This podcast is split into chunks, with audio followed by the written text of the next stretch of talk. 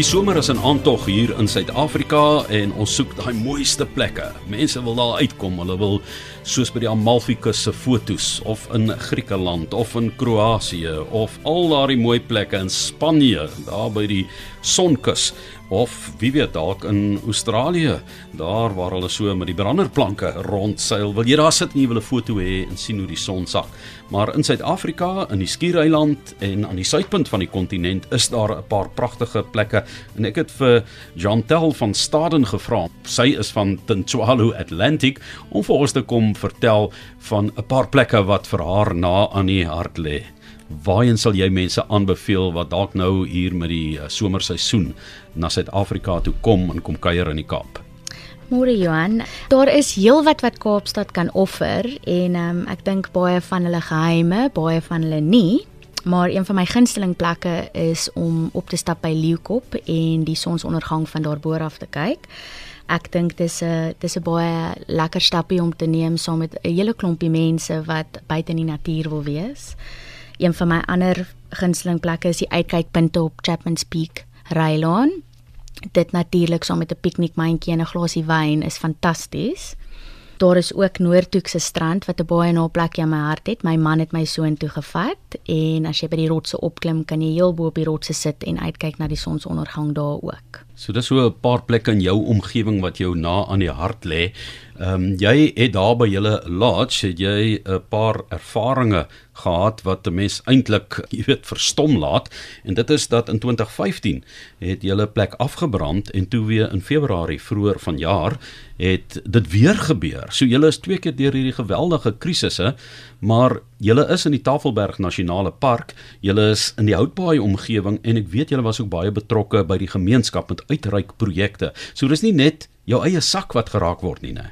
Natuurlik, dit was 'n tragedie wat met ons gebeur het, maar ek dink terwyl ons deur alles gegaan het, het ons opgetel dat jy weet ons span baie saam kan staan en ehm um, dat die span bymekaar kan kom en regtig kan fokus op wat belangrik is. Dit is nie net die herbou nie, maar ook die projekte in die gemeenskap en die mense om ons wat in my opinie baie omgegee het vir Tenswala Atlantic en waardeur ons gegaan het. Ja, ek wil vir jou vra, hoe oorleef personeel dit as dit twee keer gebeur het en julle is so 'n klein groepie mense wat saamwerk, jy weet soos jy sê, soos 'n familie, net om jou kop reg te hou? Dis 'n moeilike proses om iemand gemotiveerd te hou deur so iets, maar ek voel dat die baas regtig baie omgee oor ons en dat ons meer soos 'n familie as 'n span is. Ehm um, hulle het ons almal daar gehou en hulle het hulle bes probeer om ons almal gemotiveerd te hou. Ons het fisies gewerk aan die herbou beide kere in die tuine gewerk, geverf, ehm um, goeders bymekaar gesit en ek dink om as 'n span deur so iets te gaan, bring jou net nader aan mekaar en dit maak die span net sterker. Goed, jy was in die tuin gewees. Jy sê jy het almal goedjies aangedra, gewerk daarin so. Vertel vir ons van jou loopbaan in die gasvryheidsbedryf. Waar het jy jou opleiding ontvang en hoe het jy uiteindelik dan beland by Tintswalo Atlantic? Ek is eintlik 'n gekwalifiseerde chef en is van Johannesburg af en my man wat toe natuurlik nie my man was nie, is van die Kaap af. En ons ken mekaar al vir jare en ek het oor en weer kom kuier en, en toe besluit om die groot skuif te maak na Kaapstad toe. En um, met dit het ek binne die eerste maand my werk begin by Tenswala Atlantic en dit was 6 jaar terug en het toe besluit dat ek meer betrokke wil wees by die gaste en dat ek graag meer, jy weet, wil uithelp met Jy het gehou van die geselsies. Natuurlik. by die gaste en en hulle spesifieke behoeftes want ek uh, neem aan julle het baie buitelanders ook. Ja, en dit is die mees interessantste deel van die werk is om te hoor van die buitelanders en om te hoor van hulle, jy weet, hulle doen en late in Kaapstad en waar hulle oral heen gaan en wat hulle alles sien en wat vir hulle spesiaal is. Ek dink dit is die grootste gedeelte van gasvryheidsbedryf. Jantel toe jy in Johannesburg kos gemaak het, het jy anders in die Kaap kos gemaak as in Johannesburg? Het jy 'n ander tipe wil ek amper sê gehoor of het jy jou laat beïnvloed deur die omgewing? Ek dink dit is definitief 'n ander tipe gehoor in die Kaap. Die mense hier is ehm um, ek sal sê 'n bietjie meer finnetjie en het ehm um, baie meer sensitiewer smake.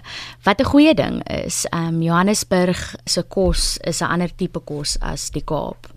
En dit is nie noodwendig 'n slegte ding vir my nie. Dit was vir my 'n goeie ding. Dit was 'n uitdaging. Mm, jy het met meer seekos gewerk in die Kaap. Natuurlik, Ja, natuurlik. dit is 'n uitdaging. So. maar julle het nou hierdie opstaanproses gehad wat jy nou twee keer in 2015 en in 2019 platgeslaan is. Julle is nou weer reg. Het dit ook geleentheid geskep vir vernuwing? Natuurlik, die ma en dogter span Lisa en Guy was baie betrokke in die en en is nog steeds betrokke in die dekor. Hulle is fantasties. Ehm um, die die lodge lyk like asemrowend. So hulle is baie baie goed in wat hulle doen, maar ek dink ook dis omdat hulle omgee. Dit is baie na in hulle harte. En ons almal was eintlik betrokke daarbey. Bokse uitgepak, matte uitgerol, glase uitgepak. So dit is wat die hele proses uniek gemaak het en ek dink elke keer as hulle dit doen, is dit vir my asof die lodge net 'n bietjie beter en beter raak. Dis hartseer, maar dis dis 'n beter en beter proses. Ja, en dan die feit dat jy in die Tafelberg uh, Natuurreservaat lê, dis 'n wêrelderfenisgebied en so moet jy vir julle gaste inlig ook dat kyk, dit waar jy nou is, jy gaan nie sommer net in gaan maak 'n vuur daar en pluk uh, plante en bome en goed uit nie. Ja nee, as hulle daar kom, wat dit dit's 'n baie spesiale plek. So die staproetes daarom en die rotse, dit is natuurlik roep dit jou om um, te gaan pluk en te gaan grou, maar die gaste is nie altyd um, vinnig om sulke goedjies te doen nie. Hulle hulle verstaan en hulle hulle waardeer die hele omgewing. En julle is in Houtbaai en is teen die see, dis asemrowend om die son te sien sak daar en dis natuurlik baie eksklusief ook. Ek praat nou van julle plek wat twee keer afgebrand het. Dit is klaar eksklusief, uniek wil ek amper sê. Maar ehm um, julle het nou op Woensdae het julle gesê maar julle wil dit eintlik vir almal oopmaak om ook daai ervaring te kry en julle het nou die Where Else in the World Wednesdays wat mense daardie ervaring kan kom geniet. Wat behels dit? Dit is iets wat ons begin het um, met die herbou en het ons besluit om elke Woensdag die gaste wat nie daar bly nie, die die geleentheid te gee om te kom en te sit langs die see, buite op die dekarea en 'n baie rustige Woensdag middagete te hê saam met geliefdes, saam vriende, familie. Baie van die gaste is hier wat kuier. So bring die maatjies, bring die familie, bring die vrou lief, kom sit daar van 12 tot 5 drink 'n glasie champagne, kyk uit na die see, kyk uit na die na Houtbaai en geniet 'n lekker maaltyd. En na die ander sonsondergang plekkies wat jy ook gesê het, kan jy dan daarvandaan af vertrek en verder net dit gaan geniet wat die natuur vir ons gee, wat ook aansluit eintlik by julle naam, né, Tintswalo. Natuurlik, so Tintswalo is die gawe of die geskenk wat jy gee aan mense om jou en ons geskenk is die natuur, die uitsig, die rotse, die see en ons is altyd natuurlik baie dankbaar vir dit en ons weet elke gas wat buite in Swallow kom kuier is net so dankbaar vir alles wat om ons is. En julle het maar hierdie week eers weer herstel nê van die ramp in Februarie maand. So julle het julle deure nou eers weer kon oopmaak gelukkig vir die somerseisoen. Dis korrek, Johan. Ons het gister die deure oopgemaak en is baie bly want Saterdag het ons sommer ons eerste troue ook. Ja, so ek gaan nou totsiens sê vir jou dat jy kan gaan werk en mense kan gaan kyk na Tint Swalo Atlantic gaan sit dit daar in jou soek engine en jy gaan uitkom by hierdie baie weggesteekte goeie mooi juweeltjie daar by Chapman's Peak Rylaan Tinchwalo Atlantic wat twee maal afgebrand het in 'n kwessie van 4 jaar maar weer opgestaan het en ook 'n uh, baie groot en belangrike bron van inkomste vir die Houtbaai gemeenskap is.